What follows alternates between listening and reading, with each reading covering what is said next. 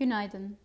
İlk çeyrekte Pegasus yıllık bazda %116 artışla 8.8 milyar TL ciro, yıllık bazda %252 artışla 1.2 milyar TL FAVÖK ve 598 milyon TL net zarar açıklamıştır.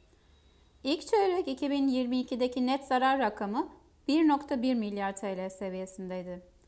Ciro ve FAVÖK beklentilere paralel gelse de net zarar piyasa net zarar beklentisi olan 441 milyon TL'nin üzerindedir.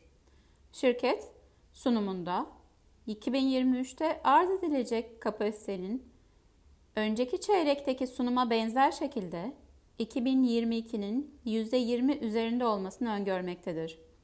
Bilet talep eğrisinin yaz sezonuna ilişkin sinyalleri olumlu olmayı sürdürmektedir.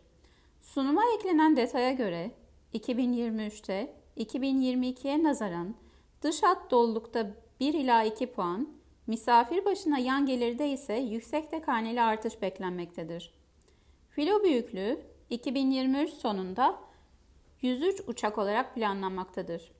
2023 ve 2024 için öngörülen jet yakıtı kullanımının sırasıyla %44 ve %27'si heclenmiştir.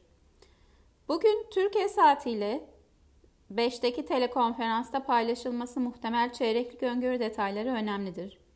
Finansallar ve beklentilerle Pegasus için endeks üstü getiri tavsiyemizi ve hisse başına 644 TL hedef fiyatımızı koruyoruz.